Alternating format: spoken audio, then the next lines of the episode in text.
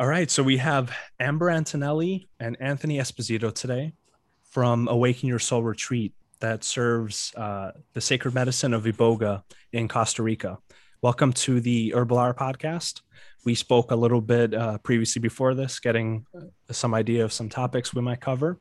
Uh, I just want to give a chance for you guys to uh, express uh, what your journey has been, uh, how you think about Iboga, what you offer how you got into offering it, that kind of thing.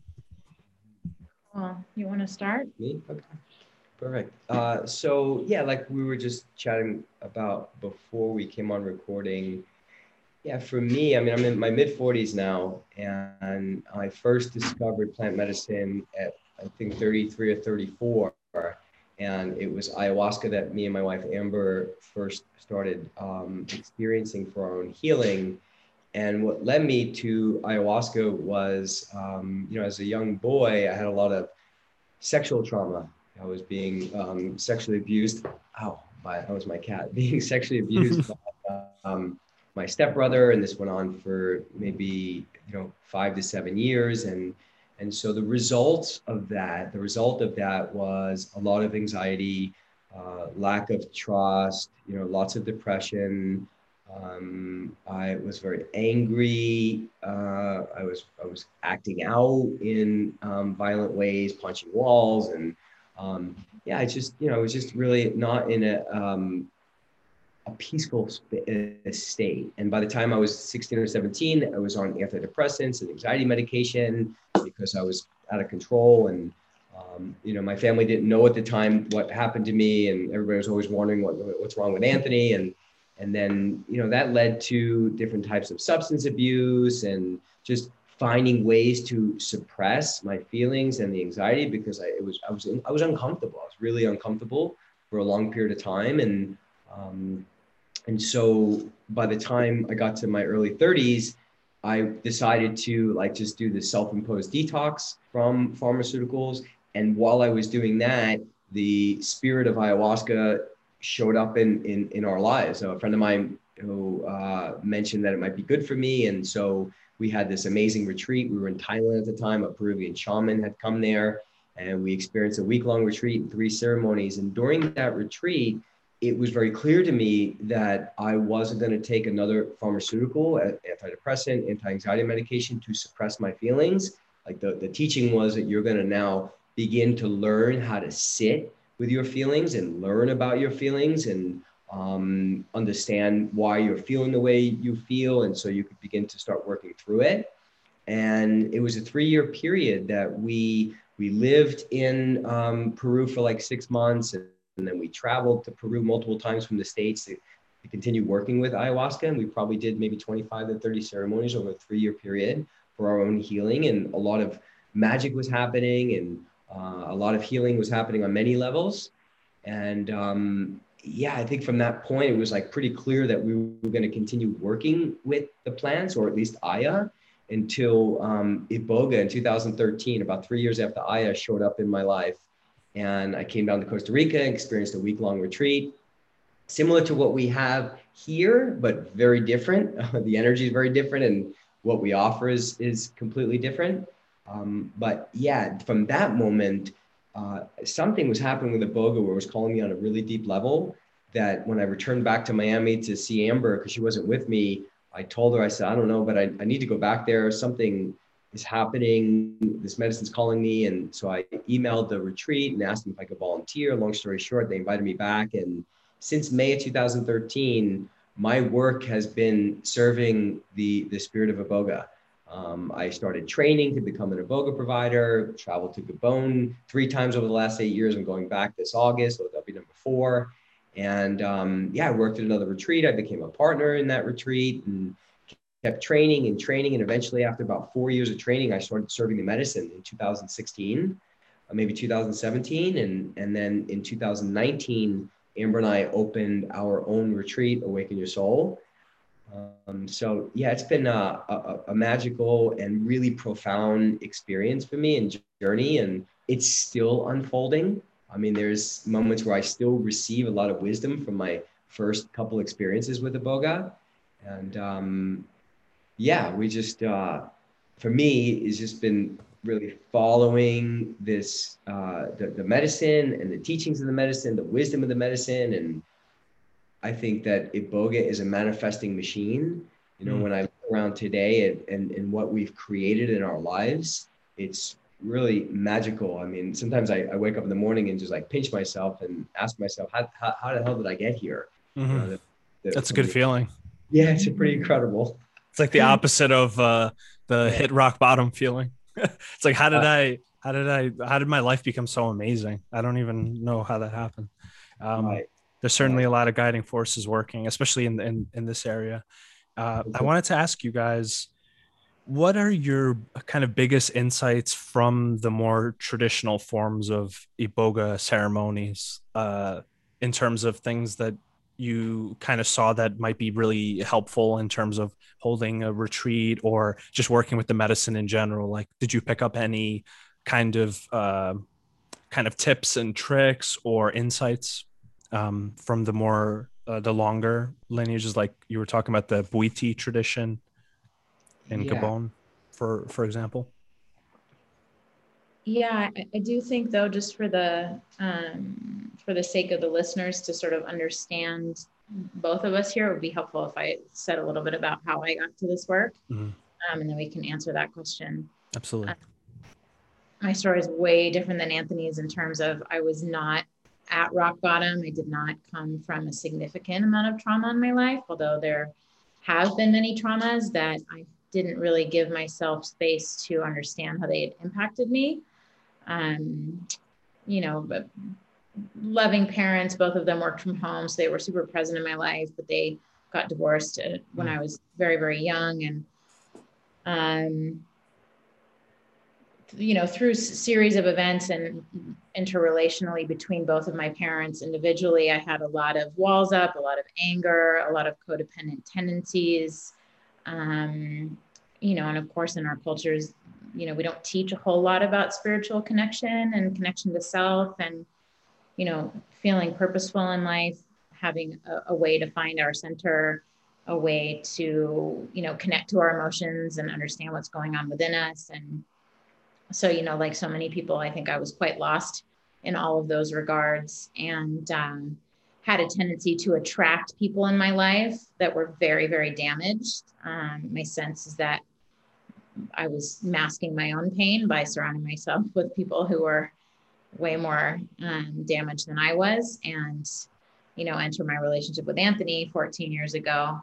He was a hot mess, and I was, I was excited to sign up for that. You know, so just sort of pr- pr- proof that, um, you know, there was something in my life that I was deflecting, and, um, you know, fast forward a few years to his self-imposed detox and you know he was spiraling out of control. I had no idea what was going on because he didn't even tell me that he was having this detox. And uh, i actually went to go meet with the person to sign him up for this retreat because he became very physically ill as he was mm. detoxing and the person i went to meet with looked at me and said well why aren't you coming and i was like well I don't know. What do you mean? I'm not broken. I don't, you know, I don't, I don't have anything to work on. And you know, that wasn't necessarily my my feeling in my mind like, oh, I don't have anything to work on, but it was much more about focusing on Anthony and all of his pain than really looking at any of mine. And so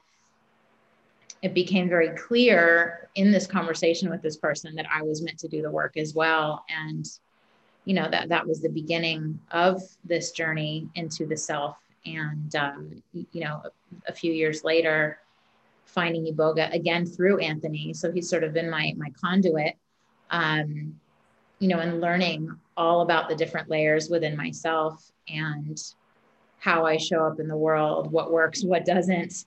And you know i, I think my story is particularly important because i'm just a, a quote regular human having you know in a bit and difficulty navigating this life. I didn't have an extreme amount of trauma. I mean i have enough trauma. Now i can understand how it's affected me but i wasn't dealing with significant abuse i wasn't dealing with significant addictive patterning um, you know, any sort of PTSD, you know, anything that was very obvious in sort of a more clinical sense.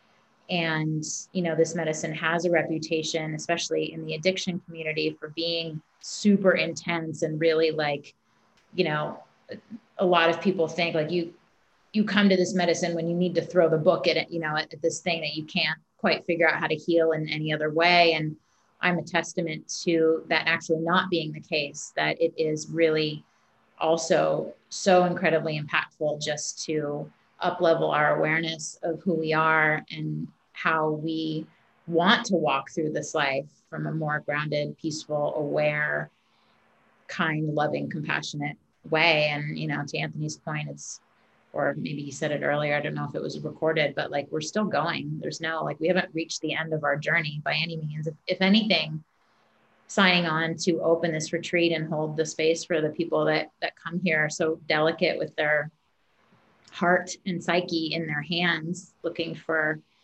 more out of their lives is, is even more of a push for us to do our own work. So it it doesn't. It's not there's no end in sight um, which is a beautiful so true. Yeah. yeah, yeah people sure who seek healing they well. they bring healing to the people who go through the process. It's this kind of mysterious uh, type of thing. I notice a lot in, in my practice that a lot of the patients i get force me to look at my own kind of things that i may have not even thought of until i met the patient and then i'm like oh i never even thought about that. And then i start noticing it myself and i'm like oh wait like there's some elements of of all these things in in everyone. And then that's how we work through it. Yeah for sure for sure.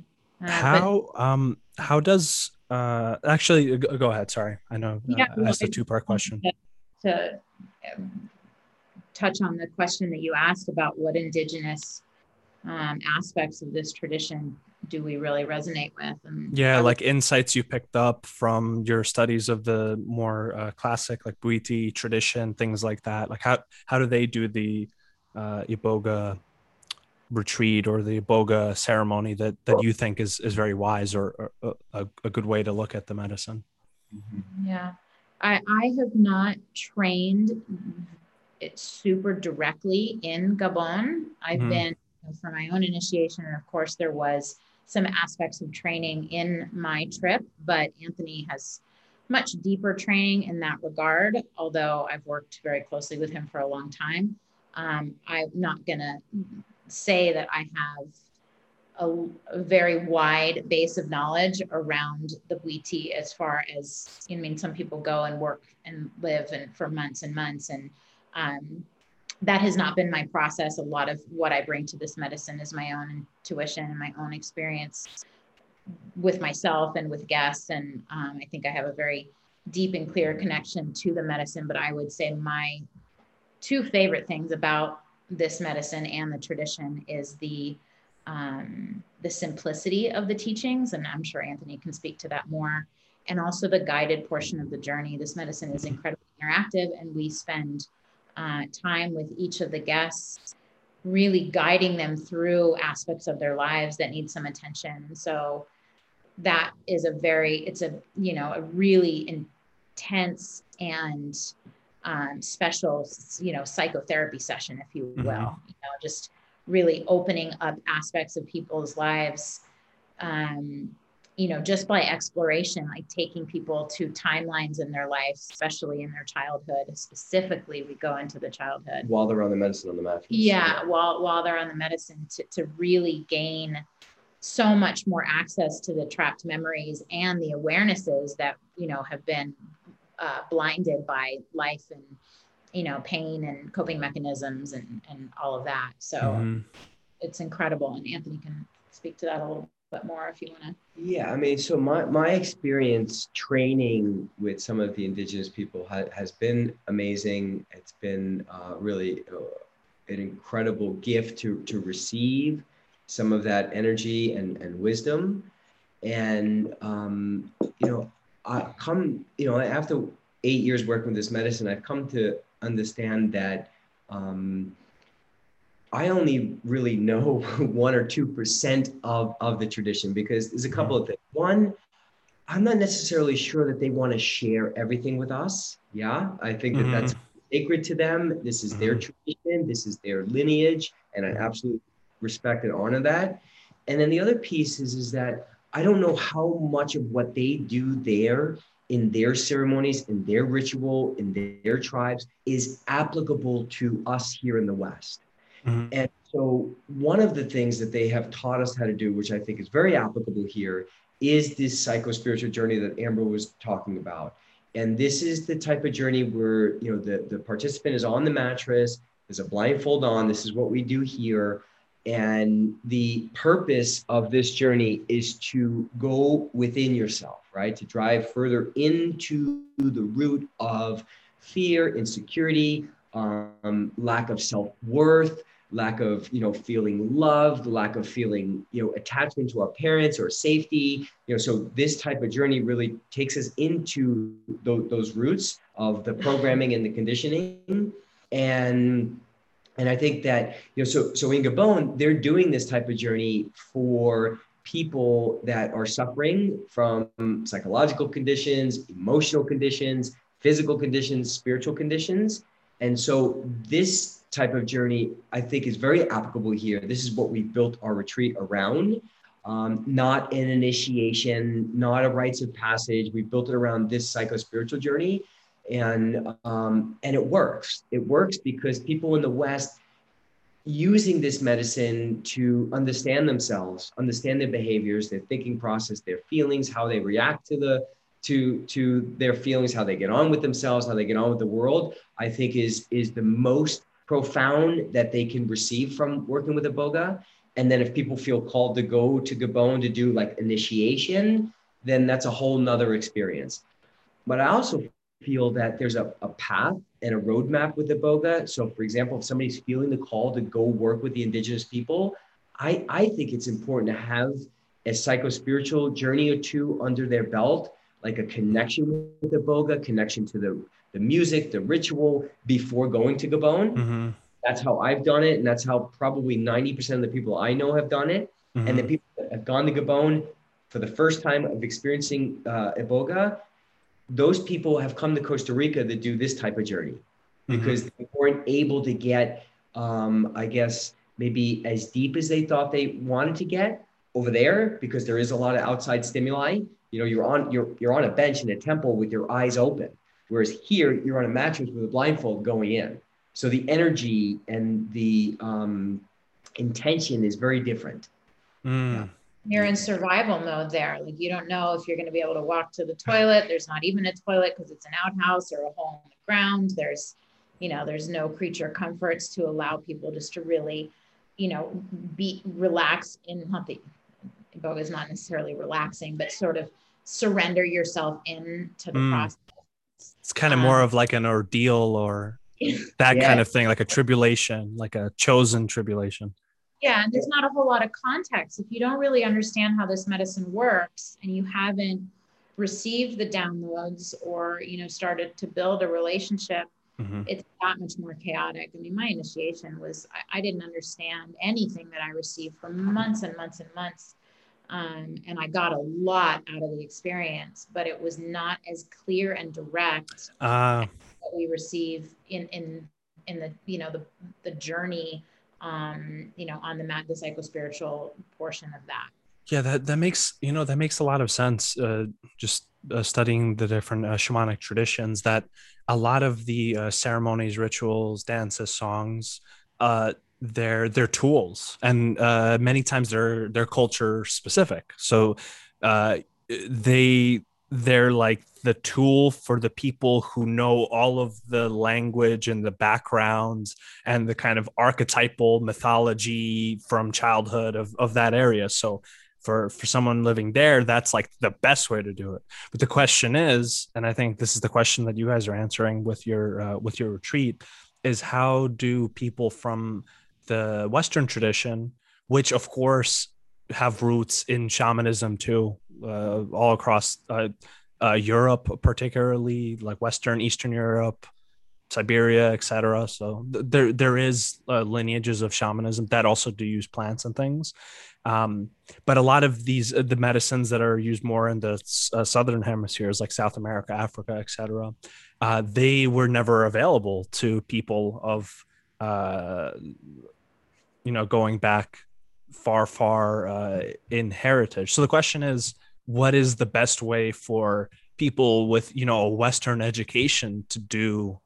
Uh, to to do this medicine and get the most out of it right because it seems like to one degree to have some kind of like formal ritual that has some meaning would seem very helpful because it almost kind of counters the the spirit of the the the worst of the spirit of the the western mind which is kind of oh that's all nonsense and magic and all that ritual stuff is just fancy cultural relics and have no meaning. I'd rather just, you know, well, uh, find the root and the leaf, ayahuasca, make it in my house, just t- take it on my own. Just do, you know, that that's more of the, that's kind of more of what the the West seems to be about. So, it's uh, it's so cool that you guys are doing that. Well, what's interesting is, you know, my first retreat with Iboga was here in Costa Rica, and you know, two ceremonies, and the indigenous people were here. They, they were around me. I mean, I, I could see laying down on my mattress with the blindfold on. It felt like I was sitting up straight because I could see out of the temple and the whole entire village and tribe dancing, fire, singing. Like that was happening in my journey here in Costa Rica. And then there was another moment where a native man was laying or, or hovering above me uh, horizontally, like doing physical healing on me. And oftentimes, when guests are coming here to work with us, they feel like you know the music is live. I mean, we do play some instruments live, but a lot of it's re- recorded on a really beautiful sound system.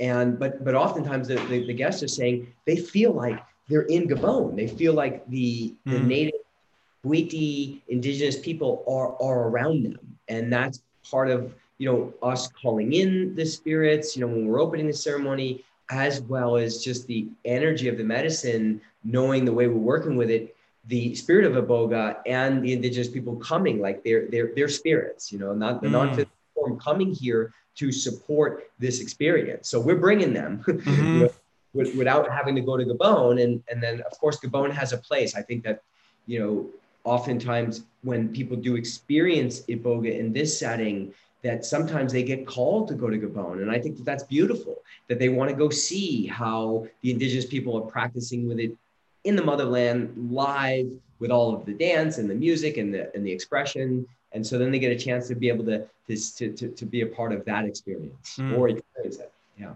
There's something interesting uh, that Terence McKenna said that, uh, that I always found very interesting about the different uh, psychedelic medicines and substances, etc he had this theory that each different uh, plant or substance that was used throughout history, because of the people that were used it and the culture, that it creates almost this kind of uh, like shared mind space of everyone's experience who's ever done it and everything that's added into it is still kind of present so uh, mm-hmm. kind of like what you're saying you do iboga in costa rica and then because there's such a rich tradition no matter what, you're some elements of that come up, and I, have noticed that with uh, with different uh, with different psych- uh, psychedelic medicines, particularly psilocybin, always having its very own, very particular, um, and this might just be in in my own uh, personal experiences, but it always had. Um, uh, psilocybin for me, you know, uh, uh, doing it uh, alone and just meditatively and going through the re- reflective process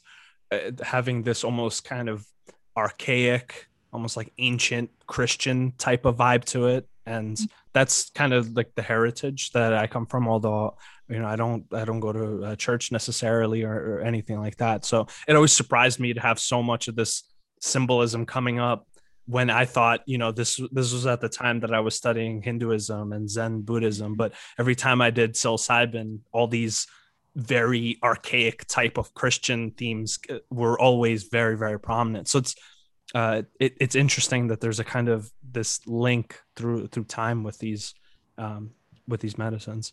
How how would you guys say that iboga differs from other from other uh, sacred medicine, psychedelics, entheogens in terms of its experience, its effects, etc.? Yeah, I mean they all they all have their own personality. Yeah. Um, you know, I think uh, these days ayahuasca and psilocybin are kind of the, the front runners. Mm-hmm. Um, you know, I mean, of course, there's so many others, peyote, DMT, 5-MeO, um, Huachuma or San Pedro, mm-hmm. LSD, of course, which is not a plant medicine, but it is, you know, a, a psychedelic that does unlock our subconscious. Um, and so they all have their own unique personality and a unique way in which they teach and you know everyone receives all of these medicines differently because we are are all so different you know you have almost 8 billion people on the planet and if everybody were to take any one of these medicines they would have a totally different experience and their next experience would be completely different than the mm-hmm. previous one. and so mm-hmm. you know the the diversity is is wide um, but there are obviously commonalities in the personality of these particular medicines Iboga is by characteristic very clear and direct. That does not mean that every aspect of the experience is going to be clear and direct. Um, but the way in which it teaches is much easier to translate than comparatively speaking to ayahuasca, let's say. You know, I, feel, and this seems to be sort of a collective opinion, that ayahuasca has a, a very um, esoteric energy and, and quite um, galactic in a lot of ways. You know, she, she has a, a, a very broad reach in terms of connecting with other beings and life forces and um, other realms much more obviously than iboga seems to stay pretty much in the lane of the person that's working with it. So, mm. what I mean by that is going into all elements of this person's life and their personal experience in this lifetime. That's not to say, you know, people do access a lot of information from past lives. Um, so, I would say this particular soul's journey, and most specifically, the, the life that they are in now. Mm. Um, and so, you know, it is a root. The, the medicine itself comes from the bark of a tree, the, the bark of the root of the tree. And so, in essence, it takes us down into the root of who we are. Whereas, you know, ayahuasca is a vine, which is very communal. It travels out and up. That's not to say you don't receive a lot of wisdom and information about you in this life, but there's a lot of other components coming in. And Iboga seems to stay pretty much within our life experience, you know, as Amber, as Anthony, as Dan in this lifetime. Mm. Um, the um, the visuals, if you get them, which you know, we always say visuals are not the goal. Like the visuals do not dictate whether mm-hmm. or not the is working. I said that um, in meditation too yeah. people, people, seeking mystical trips. It's like nope you're yeah. totally missing the whole point of this. Yeah. Do, do, you even know what this is actually about? Well i think you know there's so much importance placed on the psychedelic aspect of it right? Yeah. And so i mean really we can get rid of that whole component just for the essence of how this medicine works is really connecting us to the truth of what's actually going on in our lives. Mm-hmm, mm-hmm. and what we have experienced you know, as little people, even, you know, we can take people back or the medicine takes people back. We help guide them back to, you know, when they're in the womb sometimes even. So, um, gaining clarity around our life by removing the blocks that are in in the way of us seeing more clearly. And so, you know, when if we're taking the psychedelic element out of it and we're forgetting the visions altogether, just opening up the knowing of what we're working with, hmm. both from a experiential standpoint, like what has our life been, and you know all these memories that have been locked away. I mean, you have no idea how many people connect to memories that they realize were so impacting that they didn't even know ever happened. Mm. And so when they can connect to that memory, then they start to see, and the medicine will just unfold before them the ways in which that experience has impacted them. So, without any type of hallucination, you can connect so much more fluidly to aspects of your life and aspects of your character in this present time as an adult in pain, you know, seeking more truth and and how and why you became who you are. So mm. I guess that would be the the most basic way I could explain it. I mean, it works on a, a neurological level as well, a physiological level. Um, you know, it's not just about understanding our lives. It's not just about connecting to the spirit world and a mm-hmm. higher it, it, really does have a more fundamental um, healing component to it as well. And, uh, you know, I mean, I'm sure you probably believe that our stress is in our tissues, you know, that our biography mm-hmm. becomes our biology. And mm-hmm. so when we can understand more about ourselves and our life, it helps heal the body, mind, and soul. You know, it's all it's all interwoven. Mm-hmm. Um, but iboga does seem to have a bit more to offer in that realm than a lot of other plant mm. medicines. I'm not I'm not impugning at all, mm-hmm. you know, mm-hmm. ayahuasca and psilocybin's ability to mm-hmm. to the body as well. Mm-hmm. Um, but from a neurological standpoint, and of course, there's not a lot of data out there yet. There hasn't been a whole lot of really clear, specific clinical studies on iboga. Mm-hmm. There are some, and I, you know, we, we believe that there will be more. Uh, but certainly, you know, that we've seen some brain scans of pre and post iboga and that the improvement in the brain function after iboga is, is definitely. Mm. Uh, yeah. So iboga is kind of more related to everyday life, that person's history, more kind of pragmatic and, and direct uh, is, is kind of what I'm understanding. Um, yeah. Whereas, whereas like psilocybin, it, it can get very, very heady or it can be grounded in nature depending on the set and setting kind of thing and then ayahuasca of course has very strong visionary component um, what's like the the feeling state of iboga at the highest dose that is used for the the various initiation or or retreats. What would you liken it most to? Is it kind of like a state of like half awake half dreaming? Is it kind of related to other plant compounds or anything you've experienced, or is it just very, very peculiar and, and not even comparable to the other psychedelic spaces? Yeah, I, I don't even think it's comparable. I mean, because I, I, you know, when I recall or tap back into some of my high dose ceremonies, um, it was like I knew where I was, right? I knew I was in Costa Rica, I was on a mattress but the head medicine had taken me into like this dream state. Um, you know, because the, the visions are, are, are, quite unique on Iboga, very different than, than, than any other, like almost like like circus like, and they could be very colorful. Um, well, mine were at least, and and uh, but I felt like I was in this, you know, visionary uh, on this journey, but out there, but yet still in here, mm. right? still knowing where I'm at, knowing I'm on the mattress, but I'm experiencing, I'm like witnessing um, what the medicine was showing me from a grounded space. Hmm. Whereas, like I, for example, sometimes I just can completely turn you upside down, and you don't even know which way is up or down. Mm-hmm. And um, I find that with with Iboga, even in the strongest, deepest realms with Iboga, you still like know where you're at. You know, mm. you know that you're you're you're here in Costa Rica or you're in Gabon, uh, but you're just going on this journey. You know, with with the medicine, and mm. it can be lucid as well.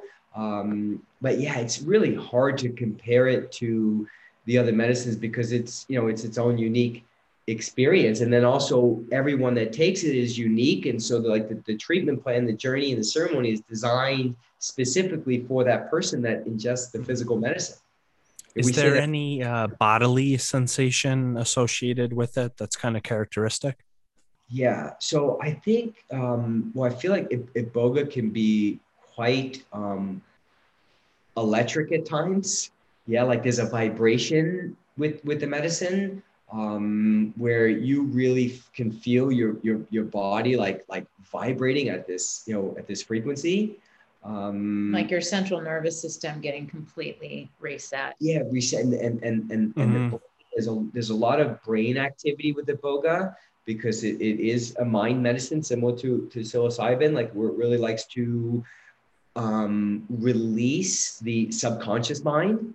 You know, oftentimes people have you know a mind purge and they're like seeing all these faces and all these past memories are coming in just for like seconds at a time, and all of a sudden they're disappearing again because the medicine is just Mm, working on um, releasing and unloading the you know the subconscious memory uh, and programming. So you do get a lot of mind stuff, and I think you get a lot of yeah bo- body sensation um, from a, an electrical. I feel a lot of electric with with, with the boga at times. Yeah, there's a lot of a lot of vibration, um, and the body can feel quite heavy. It's a very grounded medicine, so people can be completely out there, and you can come and have a conversation with them, and they can come totally present Right. and have a have a full on dialogue, Right. and th- that I've never experienced in any other medicine. Um, yeah, it's so the, it's almost like the conscious mind is still a little little bit there for iboga whereas sometimes with aya and psilocybin the conscious mind might be far far gone Yeah. in some other location yeah, yeah, Yeah, yeah, it is very fascinating how we can go up to people and they can be completely deep in the medicine and then they can come back and have a dialogue. And sometimes, you know, people having a dialogue, but then they just completely forget what we're talking about because they're really out there. Um, but it is very grounding in that way where it can really launch you out, but yet there's this string attached to you Mhm. In the grounding cord. Yeah, you know, we have never, knock on wood, seen someone completely go out of their body. Like, you know, ayahuasca often can, people can get, you know, possessed and, you know, go, go back to a previous life. They can go just totally check out into another realm when there's like, who knows, all sorts of ancestral healing being done, Mhm. healing being done, and you cannot actually have a conversation with these people. They're flailing around in violence. You know, that, that does not happen with this medicine. Um, I always found that so interesting with with ayahuasca in particular because there's this kind of there's a general culture around it which is is generally very very weighted on the positive end of it. Um whereas in the shamanic traditions these different plant medicines i mean some of the things you deal with if you're if you're really doing healing work work is really some of the darkest stuff that is possibly imaginable but i guess no one would be interested in it if that's what was talked about as you know it's like it's good for you and it's going to be the best thing ever happened in your life but like maybe that day that you do it or that week is going to be like horrible. Like Mm. but but but healing is not always good or pleasant. And and that's why it's healing because it's kind of facing the things that we we uh, don't want to face. It's Um, rarely easy right? Yeah. The idea of you know we, we try to reframe the the notion of healing just to coming back to wholeness you know because Mhm. everything we need is already within us all of our capacity to connect to our heart to be more loving and open and compassionate and to love ourselves all of that is is within us and so healing and this is a term we use all the time too because we're programmed to use this word but healing indicates that we're broken and Mhm. that something needs to be fixed rather than Mhm. The awareness that we are truly just coming back home to Mm. ourselves.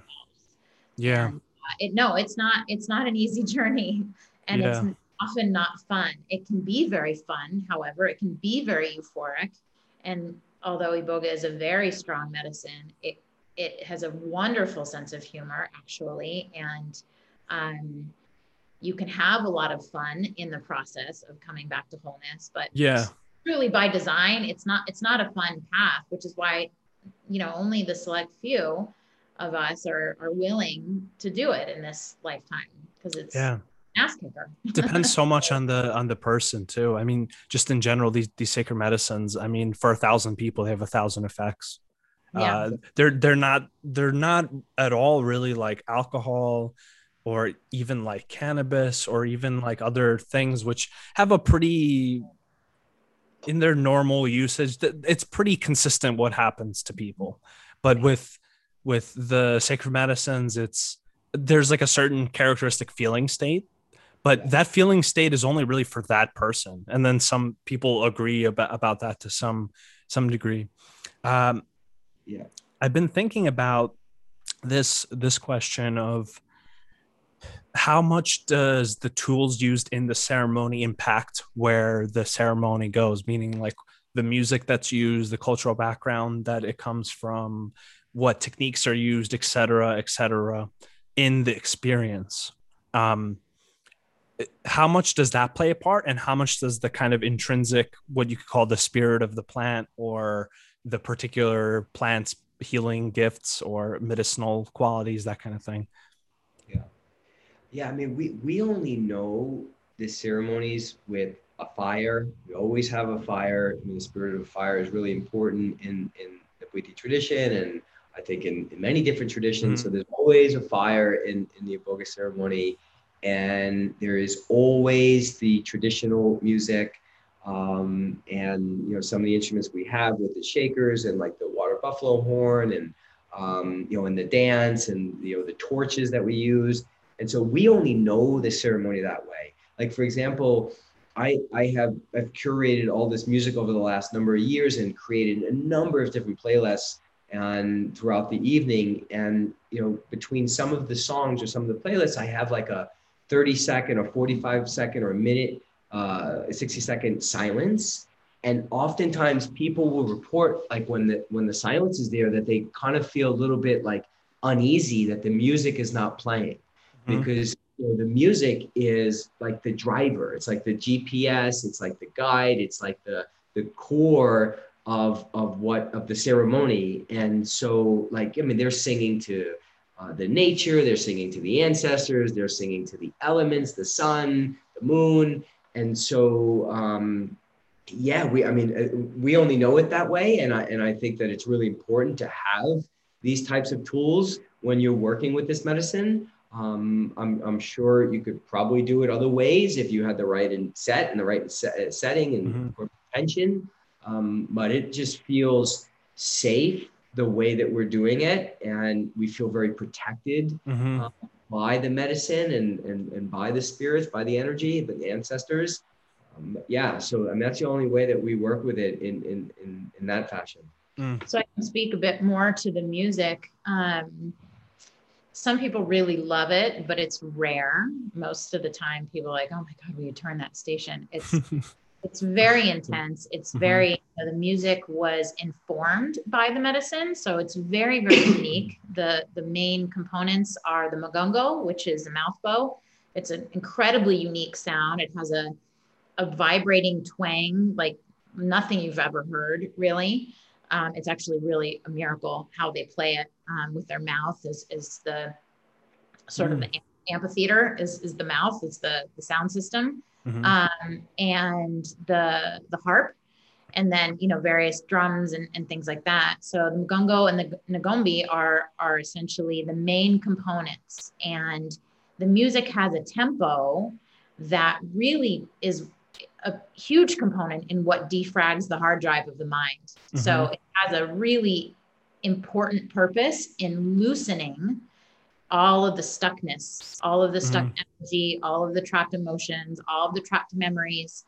Um, and so, you know, I think that the music has a very important element of creating that mind purge that Anthony was talking about earlier. That's actually often the first thing most people will experience. And it's not guaranteed, but that usually is the first hour or two of the ceremony is that mind purge. So just moving all of this old information that we no longer need so that we can see more clearly and then you know bring new information and awareness back in and so clearing space um, and you know the medicine or the music also helps the heart rate stay consistent mm. and this tempo it has has a, a function in that way as well it's very very practical and so you know this medicine is incredibly safe but it does impact the heart if people don't have healthy hearts you know, this is not the medicine for them. And we're very responsible. We do EK, EKGs um, before every ceremony or before any guest comes. Yeah, we have doctors on site. And that's a good um, idea. Yeah, yeah. So, but just in terms of the function of this tool, the music mm-hmm. Is is uh, you know it has you know a few different functions. Um, Mhm. Is the tempo fast, like the Yeah. traditional shamanic, like 120 beats per minute, bum bum bum bum bum bum bum, that kind of thing? I I'm not a musician at all. I don't know how many beats per minute, but yes, it's very it's Fast. very very fast, very very fast. okay, The so it's like journeying music, basically, more or Yeah. less. Yeah. Yes, yes. There's a this is a specific playlist for a period of time, like just where it's playing the moungongo, the instrument that Amber was just talking about, and yeah, very fast beat, upbeat. Um, yeah, kind of like just rearranging things. Yeah, I mean, the, the way I view it is is how could that not work? Because even with just even with just the drum beat, journeying is possible. Even uh, I do some music therapy for for my patients where we I uh, have certain songs that we listen to, and it, it's kind of from the Jungian tradition of like expressing what images come up and kind of mixed with art therapy. But just that on its own, no no herb, no substance, that that already in and of itself is so healing then you throw in a catalyzer and i mean it, it's it, it's almost impossible for something remarkable not to happen because just just with the music and just with the chant and just with the intentions that in and of itself already does so much and then when you pair it together with the with the sacred medicine it, it just it, it it makes it happen when it wouldn't for, for it, it kind of just makes it happen. It because if you just took the medicine on its own something would happen. Now if you have the drums in this you have nothing else to pay attention to. So you you're you're al- almost in a sense you're signing up for a journey that you can't sign off of. Yeah, whereas with uh, music and stuff you could be like oh, this is making this this drum beat's making me a little bit anxious making me think about stuff i don't want to think about i'll just i'll just relax for a little bit but with the medicine it's like you're you signed up and you're going on the ride and if you're trying to get off like you're going to have a terrible terrible trip you just need Yeah. to just be like i'm just going to my destination then i guess Well, if you think about you know, the body being, you know, such a high percentage of water, right? And water is so um, responsive to music and vibration. And so that in and of itself, from a more scientific perspective, Right. is kind of a, um, you know, that's an absolute that something is going to happen just without the substance, like you just said Mhm. Uh, and you know especially when you add the intensity of this particular music with the plant itself you know people report up to days afterwards actually still hearing the music Mhm. So for me that just speaks to the power of the music itself. And you can journey to Mm-hmm. other music for sure. The medicine will still work. It's not that it it's not able to do what it wants to do. And so just Yeah. to back around to the you have to have some tool though or else it's- it's too un it's too unguided i feel like. If you don't have some music or some tradition or something at least guiding you along even if it's somebody wanted to do it uh, completely on their own uh it makes all the difference for for any kind of experience because it can make a bad experience a good one and a good experience uh, an ecstatic one kind of Yeah. kind of thing um Yeah. that that brings up have you guys ever heard of uh, uh kymatics or sometimes it's called cymatics it's the um it's the science studying how how vibration and sound frequencies um alter matter like how they alter patterns of matter it, it it's really really fascinating because there's experiments where they take like imagine some kind of like subwoofer type speaker and then they put like a metallic plate on it and then they put like sand on it on top of it of the plate and then they play different frequencies. And depending on what frequencies played the sand will actually arrange itself in different geometrical patterns. So uh, uh, it, it i mean you know you could you could kind of see it for yourself um uh when i saw some of those videos i was completely mind blown because some of the geometries that were made by the sand by these sound waves were like wow yeah just like Wow. a lot of what the the mystics over time have, have drawn as symbols and things like that. And I'm just like, how did they even know that? Uh, so so music definitely in and of itself already has such a healing uh, power, especially when it's you know when the waves are like physically hitting your body when you have the sound turned up loud and it's like actually reverberating through you. So For sure. So anyone that's curious, including yourself, if you Google Moungongo on Mhm. YouTube, and it's spelled, how do you spell it? M O U. N G O M O U N. There's an H in there somewhere. No, there's no H. Moungongo. Okay, there's no H. Oh, He's it's gonna, uh, he's gonna spell it out in a minute because it's a it's a fascinating instrument to see being played. Played. Is it like a mouth a mouth harp where Mouth it's like harp, wham, exactly. wham, wham, wham. yeah in my uh, in my tradition so I was born in Ukraine uh and the kind of Siberian Tunguska type shamans the the mountain people they have this this weird mouth harp thing that they always use it's like it's like a piece of metal you put in your mouth and you like open your mouth and it goes wham wham wham wham wham and you can make all these different sounds is it kind of like that or It's much bigger. I mean, it's literally like putting a bow and arrow string through the mouth. Yeah. oh It's wow Spelled M O U N G O N G O. Yeah. Excellent.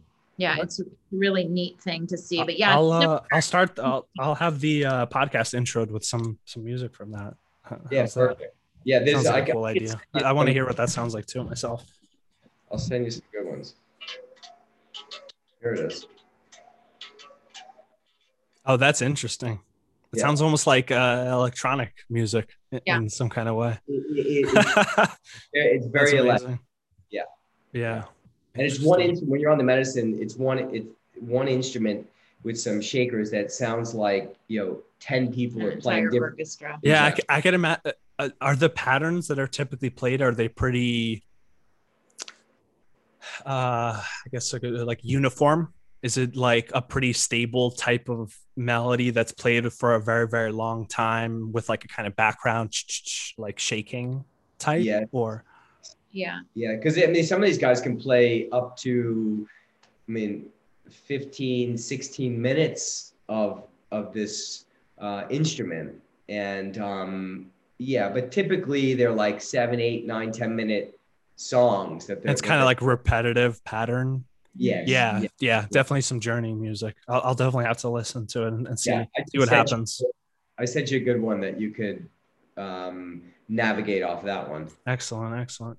Yeah, I think that that's a really important thing for um for people interested in the psychedelic sphere is to understand the the importance of the the ritual and the ceremony behind it because that stuff is uh it- it's so it's so important especially for westerners I f- I feel like because we don't really have con- uh, much of a connection through our culture to these deep traditions although we all are I mean, shamanism is something that's existed across the whole earth in every region. So every person could find some some uh, trace back because that's you know that's the ancient religion and and uh, way of medicine of of humans.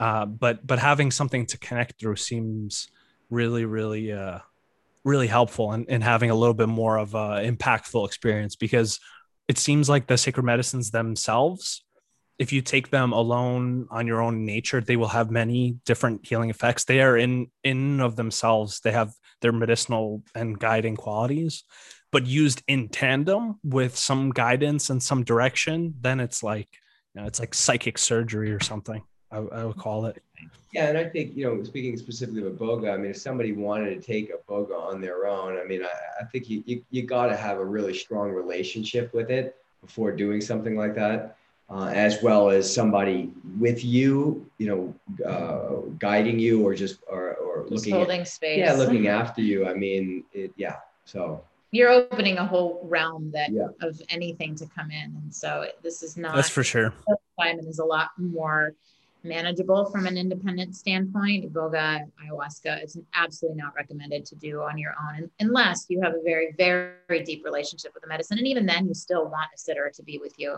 Absolutely. yeah, yeah, yeah that's that's the interesting thing there so like the iboga and even the ayahuasca uh they they're the sacred medicines that get into the realm of possible physiologic harm at high doses and especially if something's going wrong whereas with some some of the psychedelics like um more the, the classical ones like lsd and psilocybin their lethal dose is like it's like 60 grams of mushrooms or something to die physiologically for i mean you'll completely probably lose your mind forever like somewhere halfway on that journey to that to that 60 kilogram dose but um uh th- they are very inherently uh physically safe but psychically that's where the dangers come in. And then it seems like ayahuasca when you start mixing the different medicinal components in there that's where it's like those ones seem more they're having a lot of body medicine effects too where they're having a lot of physiological effects that are very helpful. And those could be you know if somebody's on like 10 pharmaceuticals um, of different different varieties and such then you know taking ayahuasca or ibogaine might might not be recommendable. Might might be something to at least talk with some physician about uh, some physician who actually knows about that kind of thing though too because you don't want some you don't want a biased opinion either of oh yeah that's just going to kill you. Don't even worry about it. Just take take this blood pressure medication. You'll be fine. Right. you don't want that kind of advice either. That's not really that good. There's there's one thing that you that you just mentioned that i think is worth noting. Um, iboga is different than ibogaine mm-hmm. and so ibogaine is one alkaloid that exists in the 12, 13, 14. They're, they're not exactly sure how many alkaloids are in iboga. And the ibogaine, which is a bit more um, popular, it's not the right word.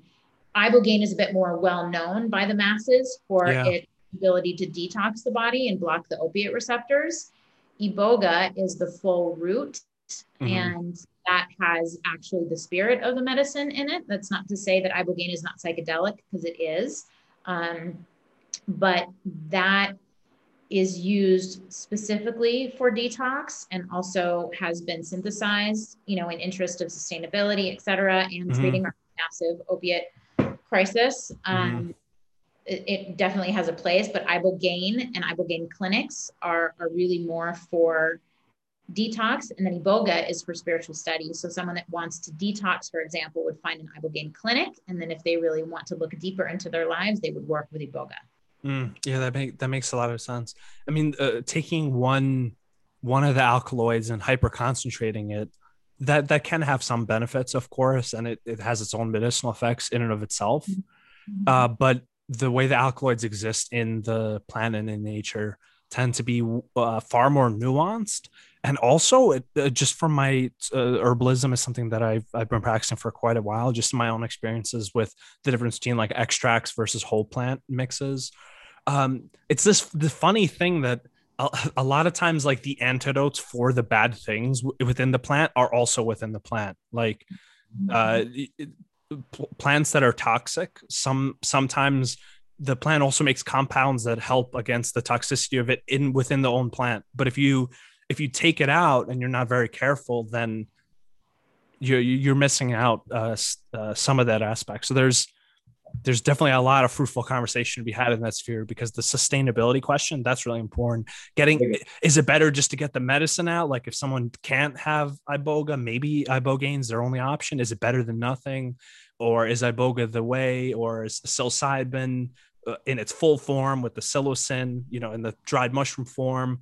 Or uh, pharmaceutical tablets of it. There's a lot going on here now in Oregon because uh, psilocybin just became uh, legalized for uh, basically medical type psychotherapy over the next uh, uh, year or two. They're implementing it, so it's going to be really interesting to see what happens because they have. Um, unclear language about what they even mean by psilocybin because psilocybin refers to the co- one of the compounds and it also refers to the overall mushroom which of course has you know dozens of different alkaloids in it and some of them are psychedelic some of them have other medicinal effects etc kind of like uh like cannabis right? The thc and cbd is the big focus but there's also like a hundred other compounds in it. Uh so it's a it's a, it's a big it's a it's a big question um of what the best way to do it. I tend to lean more on the whole plant extract. It just seems safer because everything that's done scientifically, it could be like a big innovation and a great thing, right? But also, every plant that exists for a large part, I mean, we obviously exist in such a symbiotic relationship with plants that plants that we've been using for a long time, like we're adapted to using all of those things. Like most of those plants are not to- toxic to us because of that reason. Um, but if you pull out one alkaloid, you start hyperconcentrating, taking it. Now you're taking something that no human has ever taken before, and that, that could either be good or it could be, you know, terribly horrible. The reason that it was made in its entirety, right, by Mother Nature.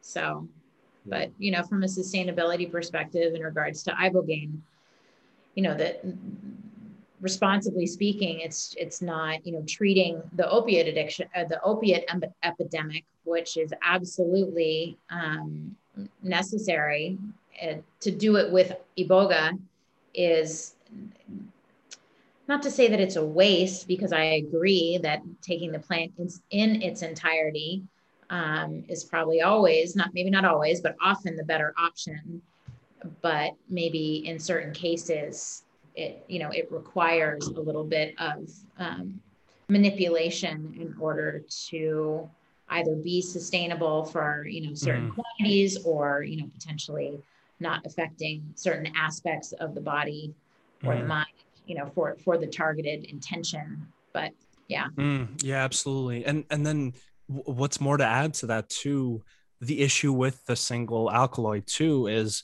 what are the chances that that will be in any ritual context? Because that's already so far removed from that's like uh, you know here's this pill you take it and it'll heal you. And it's like where is all of the you know 50 to 75 percent of all the other things that come with the whole shamanic uh, package so to speak of the the medicine with the ritual with the dance with the guidance etc so uh who who knows? That would be an interesting experiment to see. Like yeah. take like 20 people at, at one retreat and 20 people on another retreat. The retreats do the exact same methods, the same techniques. One gets like ibogaine, one gets iboga, or one gets psilocybin on its own, one gets the whole thing and and see how how the experience is different. Exactly. Uh, I'm sure it will be very different. I mean, there's just a yeah, lot of other things acting. Um, yes, especially tracking them for a year's time as well would be interesting. Yeah, it, it it'd be an interesting study if, if for some reason it turns out like the single alkaloid actually leads to bad things in the long run. It's only it's temporarily healing, but then I don't think that that probably would be the case. But no, who, who, knows? Who knows? Um, yeah. So, what have been kind of your biggest takeaways and, and insights through uh, working with Iboga for yourselves and, and for other people? one thing that comes up for me over and over and over again is how much pain people carry. Mm. You know, I mean, I definitely feel like we receive a pretty um, specific cross section of the population. You know, people that do have a significant amount of trauma um, that did not receive the, the nurturing and foundation, the care that that they really needed um, as little people. However, it does seem to be the case that a lot of us are not equipped to be parents because we have so much of our own stuff that is unresolved and mm-hmm. Um, you know we do get people from all walks of life here and it but it is rare that we receive someone that has not a whole lot of anything from their childhood that they know has impacted them. Um, so if we were to give Iboga, or if we were to to treat seven and a half billion people on the planet, how, how many of them would have had a loving, stable, connected, compassionate upbringing? Probably a, a decent amount of them, but I would not say that that is the norm. Um, I would agree with that for sure. It's definitely yeah. a, more of a rarity for someone who comes out like relatively unscathed. I mean, life itself has its own scathing, uh, even yeah. with the best of intentions for so so uh, you know on one hand it's extraordinary extraordinary how much pain people carry and how much they're actually able to put one foot in front of the other you know and how adept the psyche is at shutting down aspects of our memory and aspects of our inability to feel and you know to be like what we have to do in order to be productive right? But then really most importantly how little attention is paid in our schooling to how to be a human. Mm. You know, we're taught how to, you know, do reading, writing, arithmetic, you know, social studies, etc. But there's not a lot of focus placed, especially in conventional education, on all of the things that we absolutely cannot live without our connection to ourselves, for example, being in relationship with others, how to cook, how to, you know, do all of these other fundamental life skills, um, you know, that are an elective, you know, like cooking is an elective, you know, shop, wood shop is an elective. I mean, those are sort of secondary as far as I'm concerned to emotional health and intelligence that mm-hmm. as far as I can see, we really can't get through life without. and so doing this work time and time again is affirming to me how broken our system is in terms of setting the foundation uh, from the right space. Mm. I think it would be safe to say that the you know a sick culture produces sick people and that, that's the way to look at it. There's a lot of healthy and, and beautiful aspects of every culture and you know uh, redemptive elements just like there is in people but in a in a generality I, I, completely agree especially with the education type system. I mean kids pick up so much just by imitating behavior right? So even if the teacher is like teaching about anything positive if they feel a crap about their job because you know they're overworked they're not getting paid much they don't have a good home life that's what the kids pick up anyway. So it doesn't even almost doesn't even matter what they teach especially if they're at a young age. They kind of just absorb the being much yeah. more uh, than the the speaking. Um, that only comes like later. So, but what can you do? You just, I mean, we just keep doing this work. I guess that's the only way to do it. Just heal more people, or not rather than heal people. Uh, I should say, help people find their own, uh, find their own way back to themselves, their own way back to happiness. The more people that that do that, the better off everyone will be, because it only takes one good teacher at a school to make a whole school worthwhile, right? Well, yeah, that's uh, so true. Um, that's been my experience, at least going through school. That I, I still the the teachers that were most inspirational to me, I still remember them very very clearly. They had a huge impact on my life, and this was just like high school, not really any anything so yeah. important, so to speak.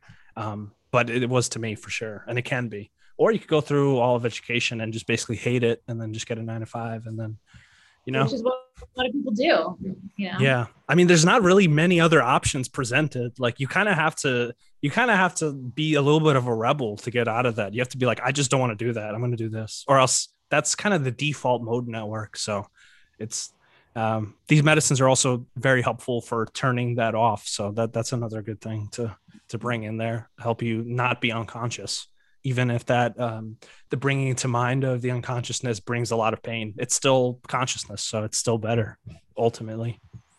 Yeah, yeah we, we definitely see you know people not only connect to their own uh, story you know and their own need to heal their lives but but a collective consciousness and exactly speaking to what you just said of, of outgrowing the paradigm and the construct that that we've been handed. So it's it's an overall awakening. It's not just within our own personal, you know, family story, for example.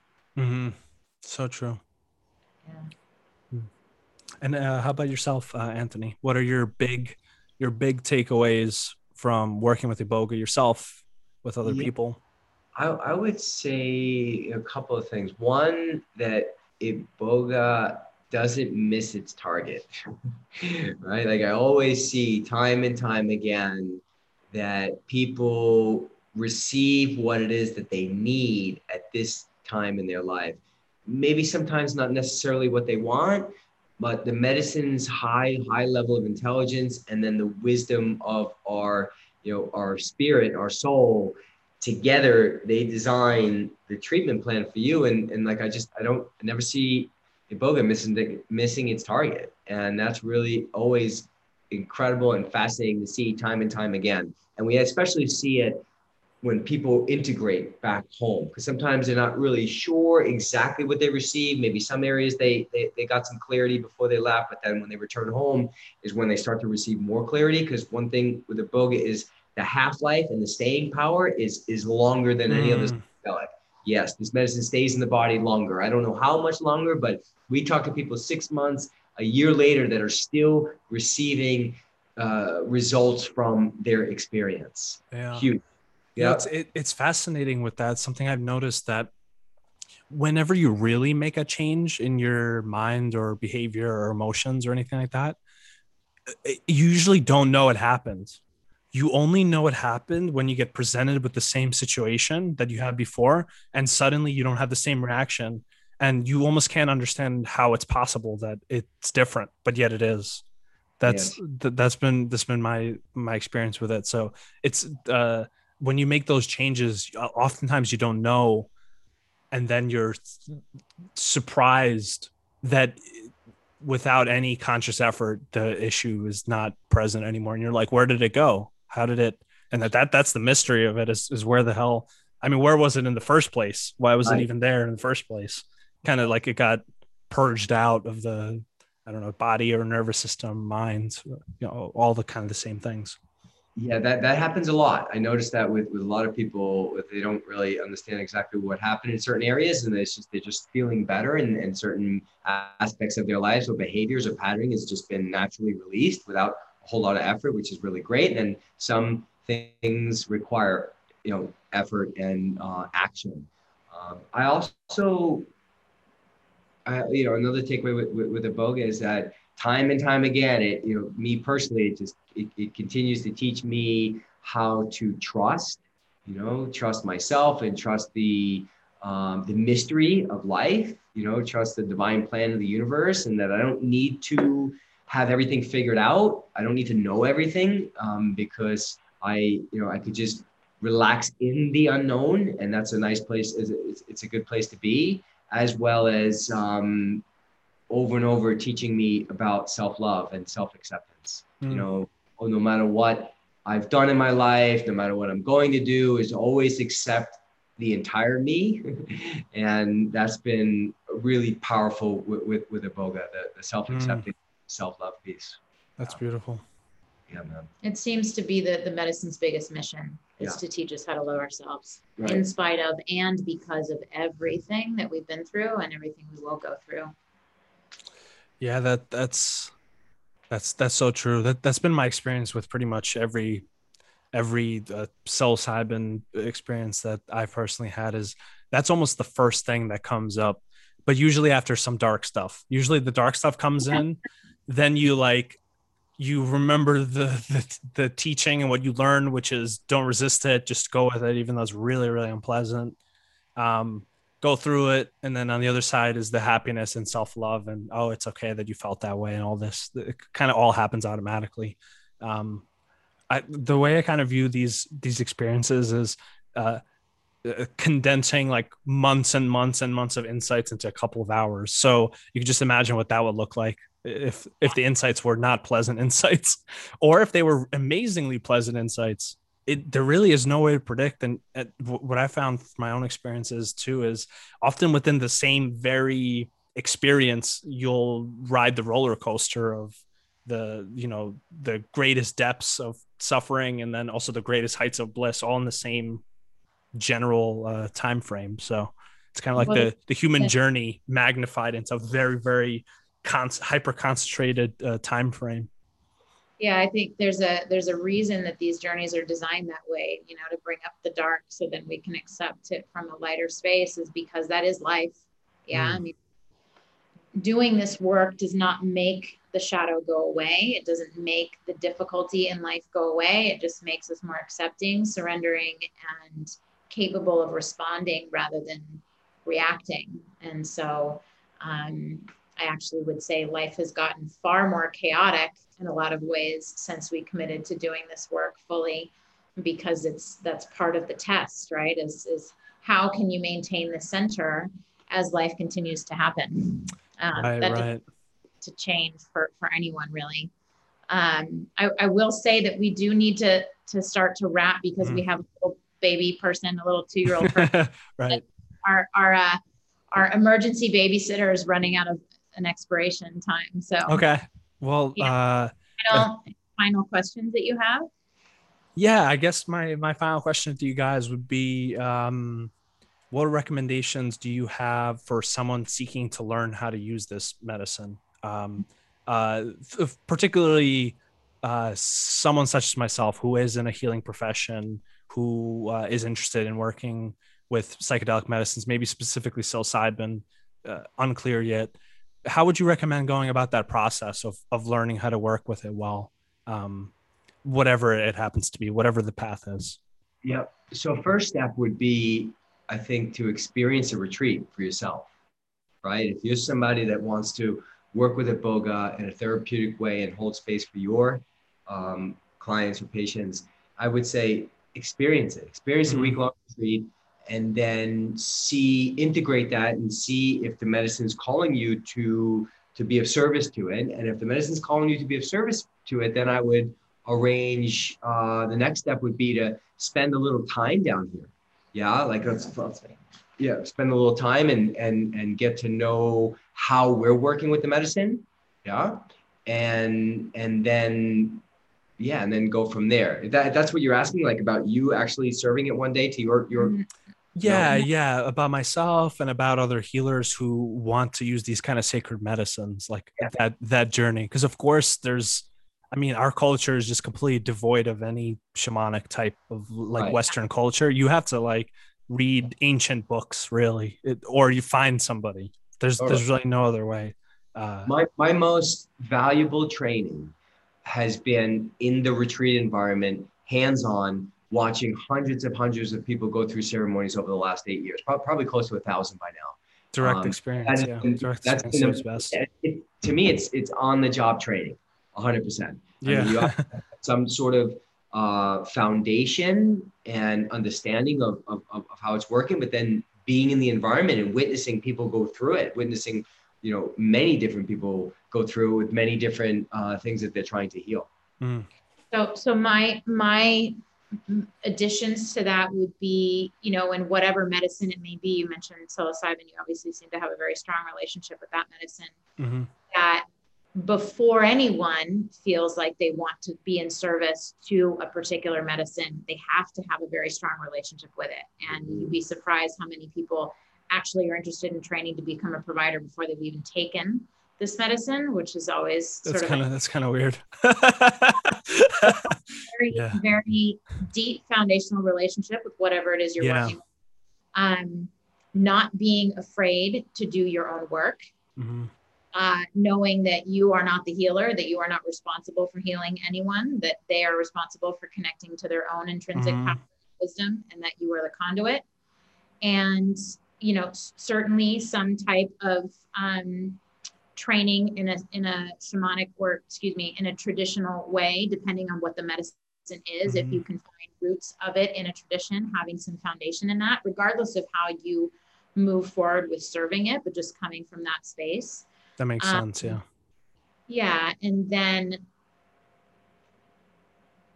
as anthony said you know spending time you know absorbing that from other people um, you know this world is becoming so and so massive you know the the realm of healing with psychedelics. And there's a lot of people that are kind of rambo style just deciding that they want to do it. And i think it's highly highly dangerous and irresponsible not even from a physical standpoint but from a mental emotional mm, standpoint. For sure.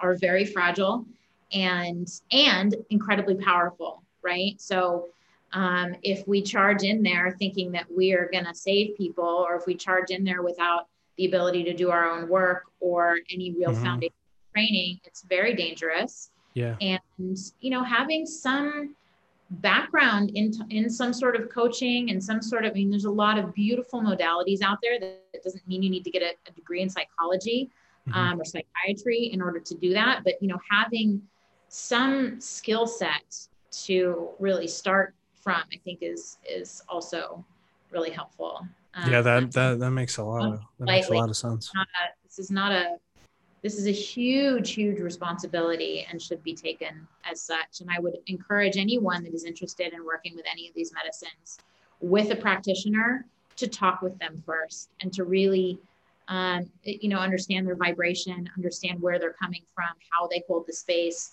what their intention is in holding the space what their um, you know h- how authentic are they and you know do they have any other ulterior motives like in terms of like you know this is not work that we do to validate us it's it's about um, you know really being a conduit for other people and so when we feel that we're the healers then you know it gets very very sticky and Yeah. uh, yeah really Yeah. getting That's know the person a bit before you make that commitment yeah. It's uh, I like uh, the traditions of of even medicine, uh, the alchemical medicines. Paracelsus always said that uh, you know nature is the physician, nature is the healer, and everyone else is who's even working in a space is just helping, helping give tools in the process. Um, but I I think that even more than just being a good way to look at it, it is actually the honest truth if one is really honest about what is happening. Um, And that's the actual beauty of it. Because once you accept that, then you can actually really help. Other than that, it's like, oh, you know, I, I gotta heal this person and they're not healing, so I'm doing something wrong. It's like that's the wrong way to look about, it, especially in, in this in this area too. Um, another thing that's uh, for people who have never done any sacred medicines, entheogens, psych, uh, psychedelics, um, these these substances, these medicines, these plants, they're more powerful than pharmaceuticals. There's no pharmaceutical that exists that is even close to any psychedelic. I mean, and there's like a dozen of them, and so far there's no pharmaceutical that's like it. So, um, one should view them with the same level of looking into making sure they're okay as they would if if they got a medication. Although in general it seems that the sacred medicines they uh they tend to be uh safer physiologically but where they can take the minds i mean Mm-hmm. the, the the most powerful pharmaceuticals don't even come close to to that. So they're, they're stronger. So that that could either be uh, a good thing or a bad thing, depending on how you go about using them and, and with whom. and with who and and with what process and you know with what amount and all, Yeah. all that stuff is is really really important.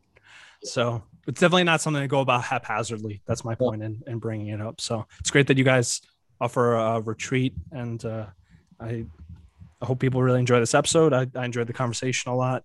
Where uh, where can people find your find your retreat or more information about? yeah, um, so your we are at awakenyoursoul.co. mhm. Um, and of course, you know, Instagram, YouTube, and Facebook. But our website has, you know, a, it's pr- pretty in depth with some great articles. We have Mhm. a lot of uh, videos that we've done ourselves. We have a lot of testimonials as well. You know, but but there's other people to experience iboga with also. So it's really just about spreading the, the message of this medicine as a whole. And um, you know, if you resonate with us, great. Feel free to call. We're happy to talk to you. Um, if you just like the idea of this medicine, do do a bit of digging and and you know your due diligence in terms of finding who you connect with the most and who you feel like you can trust the most because it's a you know it, it takes um, it's a really powerful experience and requires a very safe container Mhm. Thank you. Yeah, thank you guys so much. I hope you have a lovely day and good luck in your um, in your work. So happy there's there's people out you like uh, uh, doing this kind of thing, you know. So Yeah. keep keep Yeah. doing it. Yeah, man. Thank Awesome. you. Thank Much, you. much to meet you one day in person.